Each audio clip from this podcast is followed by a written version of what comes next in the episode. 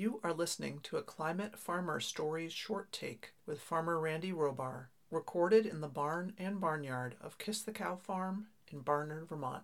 Well, we have standing in front of us, we have a cow who is the cutest little heifer calf ever. And so we called her Little Hef.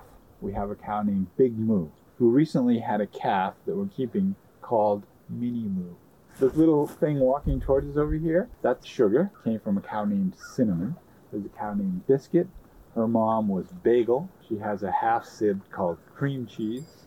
My wife Lisa and I run Kiss the Cow Farm.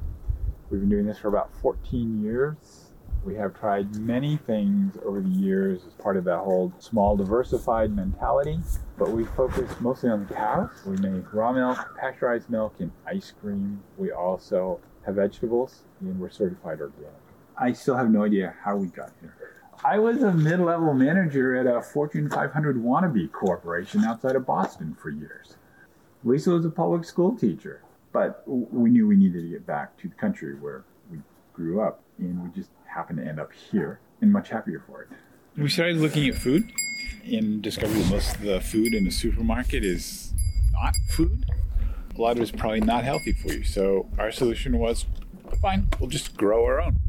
Planted some vegetables, got some blueberry bushes, bought some apple trees, you know, the whole homestead. Got a couple of pigs, because pigs are cute and gorgeous.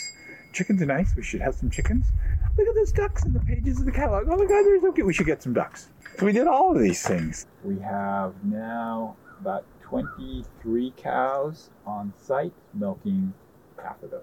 And I get to hang out with some mostly cute cows and wonderful cows. Our large industrial agriculture feeds millions of people cheaply, let's say, but it's fragile. It's very fragile. And when something happens, it can't feed us anymore. And you need the local farmers to do that. Just the whole idea of, you know, please support your local little farmer. You know, just just going to your local farmers market because you're going to meet all of these people there and, and you can like you know scope them out and get all the different products and and you're supporting them that way. And then maybe maybe you find a farm that you really like their products and oh my god they're just down the road from me. And then you can go directly to the farm. Join somebody's csa go to your local store. That you usually do your general store your co-op but buy buy a local product as opposed to the national brand. So buy rogers farmstead milk as opposed to Horizon organic milk. Simple. You, you don't have to go out of your way. They're, they're in the shelf in your supermarket side by side. So just talk to the farmer. Just ask them, are you guys organic? Do you put any fertilizers for your carrots? Do you have a farm store? Can I come visit you? But just ask them. They'll be glad to tell you. Farmers will be glad to tell you about what they do. You just heard one of 11 short takes for the 2023 Climate Farmer Stories exhibit. The Climate Farmer Stories podcast includes all the Climate Farmer short takes, and you can find it wherever you get your podcasts.